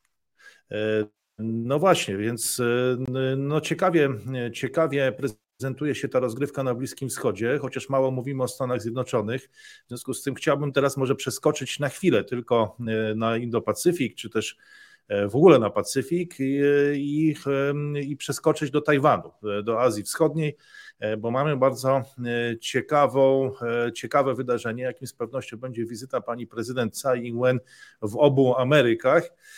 I krótko tylko właściwie można powiedzieć takie podsumowanie mm, jej polityki międzynarodowej.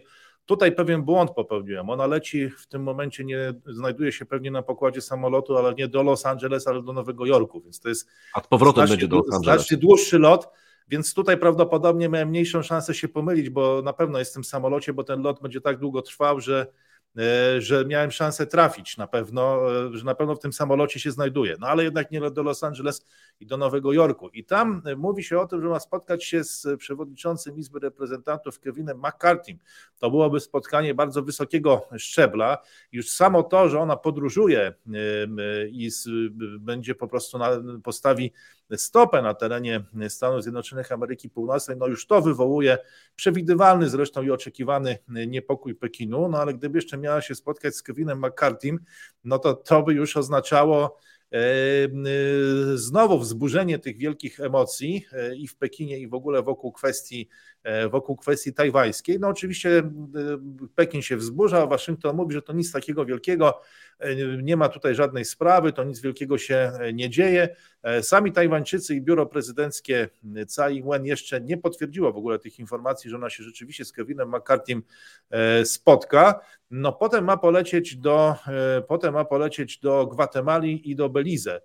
Byłem w obu tych e, krajach i tam sporo było różnego rodzaju pro, pro, projektów pomocowych, różnego rodzaju jakieś magazyny, hurtownie, w ogóle tak samo w rolnictwie, e, więc widać było tą flagę Republiki Chińskiej na Tajwanie. No to jest istotne o tyle, e, że ostatnio Honduras zerwał relacje z Tajpej i przerzucił się na Pekin, a same negocjacje wyglądały podobno w dosyć zabawny sposób. To ujawniło tajwańskie MSZ, które mówiło, że no, przedstawiciele Hondurasu po prostu licytowali już w taki bardzo bezpośredni sposób i mówili Tama za 350 milionów e, i jakieś tam jeszcze inne projekty za 50 milionów, 2 miliardy e, pomocy, żeby uzyskać e, płynność finansową i podobno, kiedy tego nie uzyskali, no to, no to po prostu przerzucili się e, na e, Pekin. I teraz już Pekin uznają za przedstawiciela jednych e, Chin, czyli Chińską Republikę Ludową ze stolicą w Pekinie, a nie Republikę Chińską w Tajpej. Więc wydaje się, że te wizyty właśnie do Ameryki Środkowej no, mogą trochę teraz próbować powstrzymać ten proces odchodzenia tych poszczególnych krajów. Wydawało się kilka dekad temu, że to jest bardzo sensowna czy rozsądna polityka polityka walutowa, czy no, taka, która polega, walutowa czy walizkowa, która polega na tym, że przedstawiciele Republiki Chińskiej na Tajwanie po prostu jeździli z walizkami pieniędzy po różnego rodzaju krajach Ameryki Środkowej, Afryki czy Ameryki Łacińskiej, no ale przez ostatnie dekady trochę te relacje się zmieniły. Okazało się, że Chiny, te kontynentalne, są bardzo liczącym się graczem w świecie globalnego południa i to już są nie setki milionów, ale miliardy. Chociażby widzimy to na Wyspach Pacyfiku, gdzie jeden projekt na Wyspach Salomona właściwie to jest więcej niż chyba, albo porównywalne kwoty niż całe Trójmorze. E, jako, jako, jako projekt amerykański. Teraz nawet Joe Biden mówi, że będzie próbował zmobilizować 7 miliardów dolarów e, dla trzech krajów Wysp Pacyfiku no ale to znacznie większe jednak pieniądze oferują Chiny i to spowodowało to, że Tajpej no, straciło ten argument, argument finansowy troszkę i w momencie, w którym dochodzi e, w sposób dyplomatyczny albo już zupełnie otwarty do jakiejś takiej licytacji, co, co kto i za ile, no to okazuje się, że, że Tajpej tutaj przestaje mieć argumenty, e, więc wydaje się, że te wizyty właśnie w Gwatemale, w Gwatemali i w Belize, zresztą w Gwatemali bardzo ciekawy kraj, wspaniały klimat, wspaniałe jedzenie i zabytki Majów. Niezwykle interesujące, choć nie wiem, czy akurat tym Tsai będzie się e, zajmować, ale sporo tego typu właśnie projektów e, pomocowych, e, sfinansowanych, realizowanych przy pomocy Republiki Chińskiej na Tajwanie. No ale odchodząc troszkę od tej wizyty i patrząc z lotu ptaka na to, co dzieje się na samym Tajwanie, no to trzeba powiedzieć, że tutaj jest cztery czy pięć takich procesów, y, które tworzą niejednoznaczny obraz, bo e, Tajwan w wyniku tej agresji Federacji Rosyjskiej na Ukrainie, tej wojny, która tam wybuchła, e, no, znalazł się w trudnej sytuacji. E, na początku wszyscy w ogóle spodziewali się, że to będzie wojna w Eurazji prowadzona na dwie strony, czyli e, i na polach bitewnych Ukrainy, gdzieś być może w Azji Wschodniej, a skoro w Azji Wschodniej, to prawdopodobnie gdzieś wokół Tajwanu i ta kwestia wydawała się być tutaj bardzo istotna. I Tajwan zaczął dążyć e, do jak największej internacjonalizacji sprawy Tajwanu, jakby, czyli ożywionych kontaktów międzynarodowych, i to w pewien sposób poskutkowało. No przede wszystkim ożywionymi relacjami ze Stanami Zjednoczonymi, czego symbolicznym wyrazem była ta brawurowa wizyta Nancy Pelosi tym wojskowym samolotem na wyspie, o czym dyskutowaliśmy w jednej z gier imperiów. To także no, wielu przedstawicieli Unii Europejskiej, najwyższa rangą od 1997 roku wizyta przedstawiciela państwa niemieckiego, zdaje się pani minister edukacji na Tajwanie i całe rzesze delegacji europarlamentarzystów, Teraz 150-osobowa delegacja Republiki Czeskiej pod przewodnictwem e, szefowej niższej izby parlamentu czeskiego.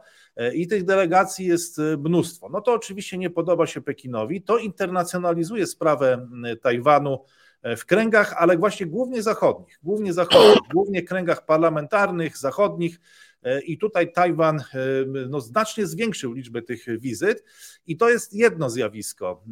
Wizyta Nancy Pelosi, być może teraz spotkanie z Kevinem McCarthy'm i te relacje ze Stanami Zjednoczonymi, to jest i, i szeroko pojętym światem demokracji Zachodu, to jest jedna sprawa. No ale druga rzecz, no to jest e, utrata poparcia wśród krajów, e, e, tej, kraje zachodnie akurat chętnie odwiedzają, czy przedstawiciele krajów zachodnich, krajów demokratycznych, parlamentarzyści chętnie odwiedzają Tajwan, ale kraje te nie uznają Tajwanu czy Republiki Chińskiej na Tajwanie jako państwo.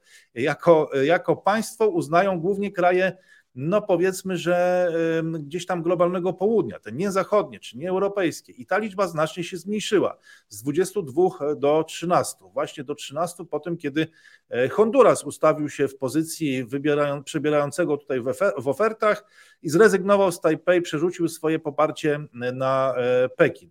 Ta liczba zmniejszyła się zatem w ciągu 7 lat prezydentury Tsai Ing-wen z 22 do 13 no, czyli prawie, o, prawie połowa została z 22 13. E, no połowa to byłoby 11, gdybyśmy tu byli precyzyjni, ale jeśli jeszcze jakieś dwa kraje, no nie sądzę, żeby akurat teraz Gwatemala i Belize, które będą odwiedzane, one raczej nie, a gdyby jakieś dwa inne e, to poparcie zmieniły, no to zostaje już 11 z 20, 22. E, I to jest druga rzecz. Trzecia, no to jednak jest zmobilizowanie opozycji, która wydawało się, że już jest taką partią dla takich dziadków, no, że już ma najlepsze lata za sobą, czyli Kuomintang. No to są potomkowie tych, którzy uciekli w 1949 roku po przegranej wojnie e, domowej i, i wydawało się, że to już jest partia przeszłości, że mieliśmy tam wystąpienia młodzieży, e, ten młody elektorat popierał DPP, czyli partię pro-niepodległość, znaczy no protajwańskie, powiedzmy, nie mówmy pro-niepodległościowe, bo formalnie no,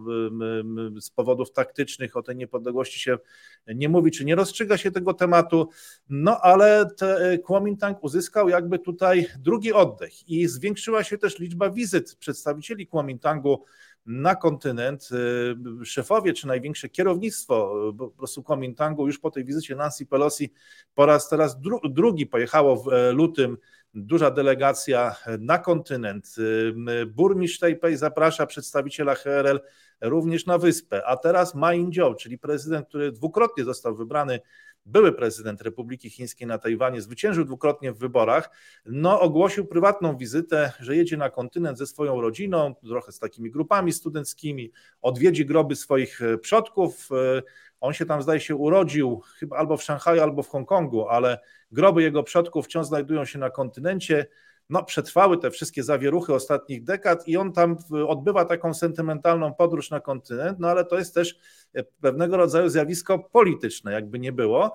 E, I ono wpisuje się, e, to jest czwarty i ostatni już trend który kreśli ten niejednoznaczny obraz wokół ciśnienia tajwańskiej i wyspy, no to jest e, fakt, że jednak pola bitewne Ukrainy, jednak ta, ta, ten przedłużający się konflikt na wyniszczenie, który obserwujemy za naszą wschodnią granicą, no on spowodował, że nastroje na wyspie się zmieniły. O ile po protestach w Hongkongu one sprzyjały DPP i DPP zbierała rentę, zbierała poparcie za to, że po prostu Tajwańczycy obawiali się, że, e, że jakieś niepokoje ogarną wyspę i że to będzie podobnie jak było w Hongkongu, e, to teraz oni obawiają się po prostu wojny. W jakiś sposób, obawiają się, że spotka ich los e, Ukrainy i to zaczyna, zaczyna pomagać Kuomintangowi, który odwołuje się do dwóch, znaczy ma jego baza wyborcza, no to są starsi ludzie często jeszcze tacy, którzy gdzieś tam e, mieli bliskie związki z tymi Chinami kontynentalnymi albo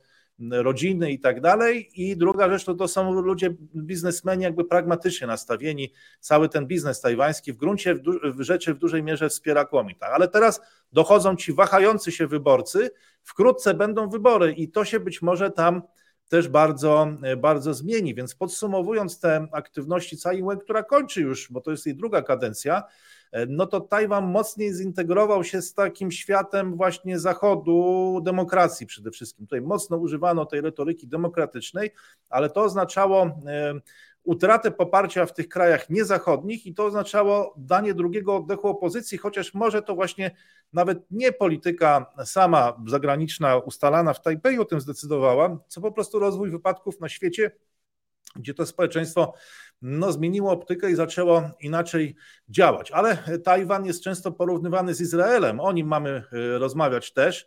Przekraczając ten limit 80 minut, ale Państwo nas zachęcaliście do tego, żebyśmy tutaj się nie powstrzymywali. E, nie no właśnie, czy, czy, chce Pan przejść już bezpośrednio do Izraela, czy, czy jeszcze przez Tajwan e, do. Nie, to chyba rzeczywiście już zmierzajmy w kierunku Izraela powoli. W zasadzie w Izraelu e, to, co się wydarzyło nowego od czasu ostatniej gry Imperiów, to na pewno e, odwołanie ministra obrony Joawa Galanta, e, co wywołało pewną panikę również w Stanach Zjednoczonych, ponieważ został odwołany jednak człowiek, którego uznawano za w miarę kompetentnego na tym stanowisku, który notabene wezwał do zawieszenia prac nad ową nieszczęsną reformą sądów, która trochę przypomina polską, znaczy nie, może polskiej nie przypomina, Polskiej nie przypomina dlatego, bo tam rzeczywiście ta równowaga między władzą sądowniczą i, i władzą ustawodawczą jest e, w specyficzny sposób zachwiana. Tam sąd może się wypowiadać na przykład na temat tego, czy dany minister jest kompetentny do zasiadania w rządzie, czy też nie. No, u nas taki... Podobno ostatnio rozma rozmawiałem, takie są gdzieś tam wypowiedzi w przestrzeni medialnej się pojawiają, że y, Polska i Izrael konsultowały różne sprawy właśnie związane z sądownictwem. No tak, no ja pamiętam, był taki film, o dobrze, już nie będę się wywnętrzał i mówił o filmie Głupi i Głupszy, ale e, faktem jest, że jeżeli konsultowano, no to ciekawe w jakiej sprawie, bo, bo tak naprawdę ta reform, te reformy są niepodobne do siebie. E, faktem jest natomiast, że, że ta, ta równowaga rzeczywiście tam jest trochę zachwiana z punktu widzenia takiego obiektywnie opisu, opisu takiego klasycznego e, trójpodziału władzy. Ten Sąd Najwyższy ma naprawdę bardzo duże kompetencje. Natomiast oczywiście reforma idąca w stronę odwrotną, czyli zatwierdzania wyroków sądu przez Kneset, e, chyba z większością głosów zwykłą, tak było w pierwotnym, pierwotnym projekcie, no to jest też e, przesada. No i faktem jest, że rynki tak samo to odczytują, czyli rynki odczytują to, że te sądy będą niezależne, znaczy nie przestaną być absolutnie niezależne, zaczną być uzależnione bardzo silnie od klasy politycznej, bo tego się chyba wszyscy obawiają, stąd ten, ta ucieczka kapitału, ucieczka, e, już to jest teraz podobno obserwowana przez specjalistów, ucieczka też inwestycji bezpośrednich, przynajmniej tych zapowiadanych, one już nie będą w Izraelu, będą w innych krajach. E, no ale z drugiej strony to jakby sama obiektywny przedmiot sporu nas mniej interesuje, a dużo bardziej następstwa polityczne. No, następstwem politycznym to jest właśnie wyrzucenie Jawago Gaanta, odpowiedzi na to wyjście na ulicę rekordowych ilości demonstrantów. Ci demonstranci starli się z policją, oblężyli dom Netanyahu, e, przedarli się przez ileś tam tych barier, czyli to już przestało być e, taką zwyczajną pokojową demonstracją, a zaczęło przypominać zamieszki. W związku z tym faktem jest, że to coraz bliżej jest państwo Izrael pewnej anarchizacji. Pojawiły się informacje, ale to no nie do końca chyba potwierdzone, znaczy, wiadomo, że IDF rzeczywiście, czyli, czyli siły obronne Izraela podniosły gotowość bojową, ale to wcale nie musiało oznaczać akurat kwestii wewnętrznych, choć wskazywano, że właśnie być może ze względu na perspektywę utraty kontroli przez władze cywilne nad, nad po prostu miastami, nad bezpieczeństwem w, na terytorium Izraela. Ale to, co jest faktem potwierdzonym, to masowe, e, masowe, no trudno powiedzieć, że to są dezercje, ale to są masowe protesty rezerwistów, którzy wskazują, że nie będą się zjawiali na ćwiczeniach. Oczywiście prymat wiodły te wszystkie e, elitarne jednostki, no ale to są jednak jednostki nieliczne, natomiast teraz ta, ta, ta, ta akcja zaczyna być akcją masową. I tu chyba nawet e, dyplomaci w ambasadzie Izraela w Stanach Zjednoczonych e, no, też zastrajkowali, więc tu już nawet nie no tylko... tak, znaczy jeden, znaczy konsul generalny w Nowym Jorku, konsul generalny w Nowym Jorku rzucił papierami, powiedział, że on, że on współpracował z wieloma rządami, no, ale z rządem państwa niedemokratycznego współpracować nie będzie. E, mamy też strajki na uniwersytetach, mamy strajk służby zdrowia. Zapowiedź pani ministra zdrowia z rządu Netanyahu, że lekarzom będą odbierane uprawnienia i dyplomy za, za udział w strajku. Natomiast ten strajk polega na tak zwane przełączenie się szabatowe, czyli na przełączenie się na ratowanie życia, nagłe przypadki, natomiast wszystkie te zabiegi planowane e, są, są odkładane. Ale to zaczyna, znaczy ta cała sytuacja ona wbrew pozorom niespecjalnie przypomina Polskę. Ona w zasadzie przypomina bardziej, że już mówimy o jakichś protestach, to bardziej początek proces, protestów związanych z aborcją i ten moment, kiedy nagle e, to już żandarmeria wojskowa, a nie policja zaczęła chronić niektóre budynki w Warszawie, bo jak rozumiem, obawiano się, że policja przejdzie na stronę demonstrantów. E, więc e, to raczej właśnie w tym kierunku zmierza. To znaczy, za, zaczyna być przekraczana pewna granica, po której tego rowu nie da się już zakopać. Tym bardziej, że Netanyahu, który zdecydował się na, wstrzymanie prac, on wstrzyma, wstrzymuje te prace tylko na trzy miesiące, czyli bierze na przeczekanie opozycji. Opozycja to znakomicie wie, no, mówi o tym, że to jest rodzaj anestezji i ona się na to absolutnie nie zgodzi. No, ale konsekwencją tego będzie domaganie się przez ulicę e, obalenia tak naprawdę, czy ustąpienia jednak demokratycznie wybranego rządu. E, do tego dochodzi, dochodzą jeszcze demonstracje e, zwolenników rządu, dużo mniej liczne, tam około 80 tysięcy, no ale tak czy inaczej pojawili się w kluczowych miastach w Izraelu. No, co więcej, przy okazji jeszcze tych, e, tych demonstracji prorządowych doszło do jakichś prób ataków na Palestyńczyków. Na szczęście Palestyńczycy, no mając instynkt samozachowawczy, unikali miejsc, gdzie te demonstracje miały miejsce, no ale nie wszędzie się dało, więc tam był jeden przypadek jakiegoś ataku na taksówkarzy, którzy dali radę uciec, była próba linczu na jakimś Palestyńczyku, który gdzieś, gdzieś tam się zaplątał, którego znowu policja odratowała, tak że go nie zabito. No ale mamy sytuację taką, w której państwo Izrael już zmierza w kierunku jakiegoś samounicestwienia, ponieważ, e, ponieważ ten konflikt polityczny przekroczył granice charakterystyczne dla kraju demokratycznego i zaczął zmierzać w kierunku państwa opresyjnego, czyli z jednej strony próby jakiejś opresji e, czy represji w stosunku do demonstrantów, e, z drugiej strony, z trzeciej strony mamy jeszcze decyzję o stworzeniu jakiejś służby bezpieczeństwa, która ma być podległa bezpośrednio Benowi Gwirowi, czyli ministrowi do spraw bezpieczeństwa, niezależnej od tych wszystkich innych elementów. U nas chyba też każdy, każdy no, ambitny, liczący się polityk chciałby mieć własną służbę i dyplomację. To, to tak, tak, tak. Więc jest tutaj służba bezpieczeństwa. No, mówi się o tym, że, jest, że ma to być prywatna, zbrojna milicja tego Ben-Gwira, co zresztą chyba się w ogóle do tego sprowadza ten projekt, więc to wcale nie jest e, udawane, że ona będzie wtedy jakby jego prywatną jednostką, również używaną do pacyfikacji Palestyńczyków. E, I mamy już e, nie tylko delikatne, ale już niedelikatne sugestie ze strony Stanów Zjednoczonych, że jednak podstawą tych dobrych relacji między Stanami Zjednoczonymi i Izraelem był demokratyczny charakter państwa Izrael.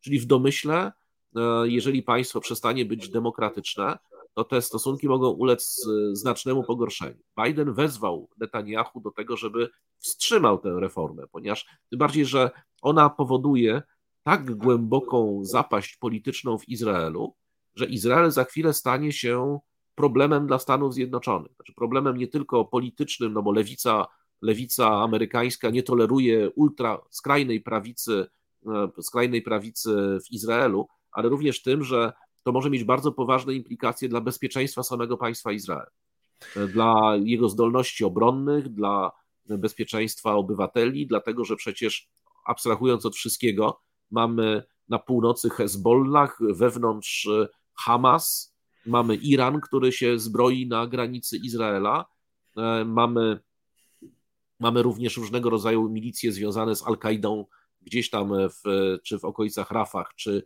czy na, na Synaju. I to jest tak, że Izrael znajduje się jednak w permanentnym, faktycznym zagrożeniu. To nie jest wyimaginowane zagrożenie wymyślone tylko dla kontroli społeczeństwa. W związku z tym państwo no. Izrael rozpadające się od wewnątrz, to jest jednak państwo słabe.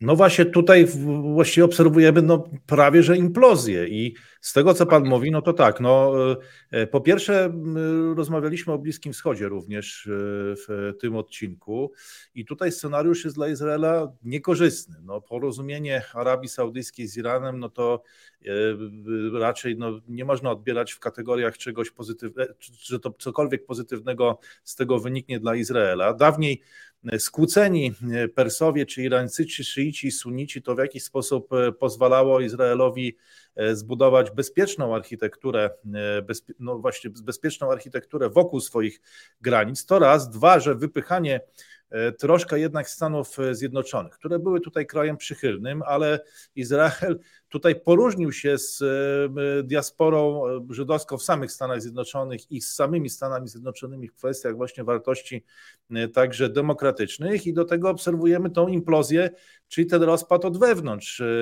oznaki właśnie obywatelskiego nieposłuszeństwa ze strony sił zbrojnych, czy też niektórych dyplomatów. No i zdaje się, że Netanyahu się wycofał. Powiedział, że to za przełożył nie, właśnie, jakby sprawę, nie wycofał się. Właśnie on się nie wycofał. Jego miesiącu. To, no właśnie, on, ci, on się nie wycofał, jego koalicjanci też się nie wycofali. Zapowiedziano, zapowiedzieli, że, że absolutnie będą kontynuowane te prace. Co więcej, właśnie na te uwagi ze Stanów Zjednoczonych Bidenowi odpowiedział, że Izrael jest państwem suwerennym, a Ben Gwir jeszcze dodał, że, że, że Izrael jest niepodległym państwem, a nie kolejną gwiazdką na fladze Stanów Zjednoczonych. W związku z tym to już ta retoryka zaczyna być mocno nieprzyjazna. Izrael zdaje się, znaczy ta elita izraelska zdaje się zapominać, że jednak e, państwo Izrael istnieje w dużej mierze dzięki wielkiej pomocy wojskowej ze Stanów Zjednoczonych. I gdyby tej pomocy wojskowej nie było, zapewne zdolności obronne Izraela wyglądałyby jednak zupełnie inaczej. Tym bardziej, że Stany Zjednoczone blokują każdą możliwą rezolucję Organizacji Narodów Zjednoczonych, która jest, e, która w jakikolwiek sposób sugerowałaby nawet e, jakąkolwiek krzywdę dla Izraela. Stany Zjednoczone mogą przestać to robić. Zresztą za czasów Obamy dokładnie tak zrobiono, że Stany Zjednoczone wstrzymały się raz do odgłosu w sprawie e, nielegalnych osiedli budowanych przez, przez Izrael na zachodnim brzegu. I jest to jedna z podstawowych rezolucji Rady Bezpieczeństwa, której już Izrael, prawda, nie, nie, ona oczywiście jej nie respektuje, ale jest immanentną częścią prawa międzynarodowego. E, ale to tylko właśnie dzięki temu, że poprzednio Netanyahu robił mniej więcej to samo, tylko, tylko, tylko jeszcze z bardziej jednak umiarkowanym rządem. Ten rząd jest rządem ultraortodoksyjnym. To jest rząd, który planuje wprowadzenie na przykład segregacji płciowej w środkach transportu, żeby daleko nie szukać. No to jest to jest no, ale... rząd takiego trochę, tam, tam są takie organizacje, przy których Hamas wygląda na niereligijnych nacjonalist, nacjonalistów. No, wprowadzanie tych zmian w społeczeństwie izraelskim i w czasach jeszcze um, tak kiepskiej koniunktury międzynarodowej, no, w, może być wielce ryzykowne.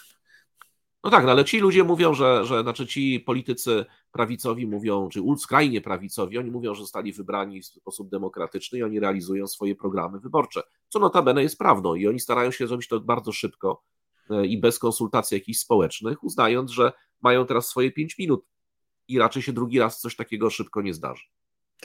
E, no cóż, chyba nasza e, koniunktura, znaczy koniunktura międzynarodowa wokół Polski chyba jednak jest nieznacznie lepsza. E, bo jednak zawsze jak rozmawiamy o Izraelu, to, e, to można dojść do tego, do tego przekonania, że, no, że gdyby te wszystkie ambitne reformy czy programy społeczne były podejmowane w takim otoczeniu międzynarodowym, to byłoby e, dużo, dużo groźniej. No, z drugiej strony, Izrael w ostatnich dekadach był takim krajem, który już nieraz dociskał pedał gazu do samego końca, no i okazywało się, że jakoś tam się udawało. No, teraz te zmiany wielkie przetaczają się przez świat e, i do tego jeszcze e, olbrzymi konflikt sam wewnętrzny w Izraelu. No zobaczymy, zobaczymy w jakiej formule, w jakiej formule Izrael będzie egzystował i czy czy w takiej jak dotychczas, czy na Bliskim Wschodzie, no tutaj wiele znaków zapytania się pojawia, ale my y, zbliżamy się już do setnej y, minuty naszej y, podróży dookoła świata i globalnej polityki, a to oznacza, że musimy już konkludować. Chciałby Pan coś jeszcze dodać do Izraela i w ogóle obecnego stanu gry imperiów? To może jeszcze tylko jedno zdanie. No warto odnotować to, że właśnie minister spraw zagranicznych e, Izraela Eli Cohen e, zapowiedział, że w ogóle Azerbejdżan jest strategicznym partnerem i największym przyjacielem Izraela. Co w nie kontekście... sympatii w Iranie temu Azerbejdżanowi. Tak jest, to w kontekście właśnie tej agresywnej polityki wobec Armenii i perspektywy konfliktu z Iranem, to jest kolejne jakby dolewanie oliwy do ognia w potencjalnym konflikcie, tym razem no już nie saudyjsko irańskim, bo się nie da, to teraz być może azerbejdżańsko-armeńsko-irańskim. No właśnie, i tu musimy postawić kropkę, proszę Państwa, bo gra imperiów nigdy się nie kończy, ale nasze rozmowy muszą dobiec końca. Natomiast jeżeli czujecie Państwo niedosyt i tam no tak nieśmiało zachęcaliście nas do tego, żebyśmy przedłużyli nawet do 200 minut, e, nie wiem, czy w ogóle byśmy e, dali radę, może kiedyś spróbujemy. No dzisiaj niestety poprzestaniemy na około 100 minutach. Natomiast jeżeli czujecie niedosyt, to zapraszamy na Grę Imperiów Premium, gdzie to jest 96 godzin, czy godzin, jako godzinę tutaj mamy na myśli 45 minut. To jest jedna taka no, jednostka. Dysponujecie Państwo nagraniami z tej z tych y, naszych wykładów gry Imperiów Premium. Tam toczymy ciekawe dyskusje również na żywo i serdecznie zapraszamy, jeżeli chcecie Państwo aplikować na to unikalne seminarium Gra Imperiów Premium, które właśnie wymyśliliśmy dla tych wszystkich, którzy czują, e, czują niedosyt. Link znajdziecie pod, e, pod filmem. E, tam więcej o tym seminarium.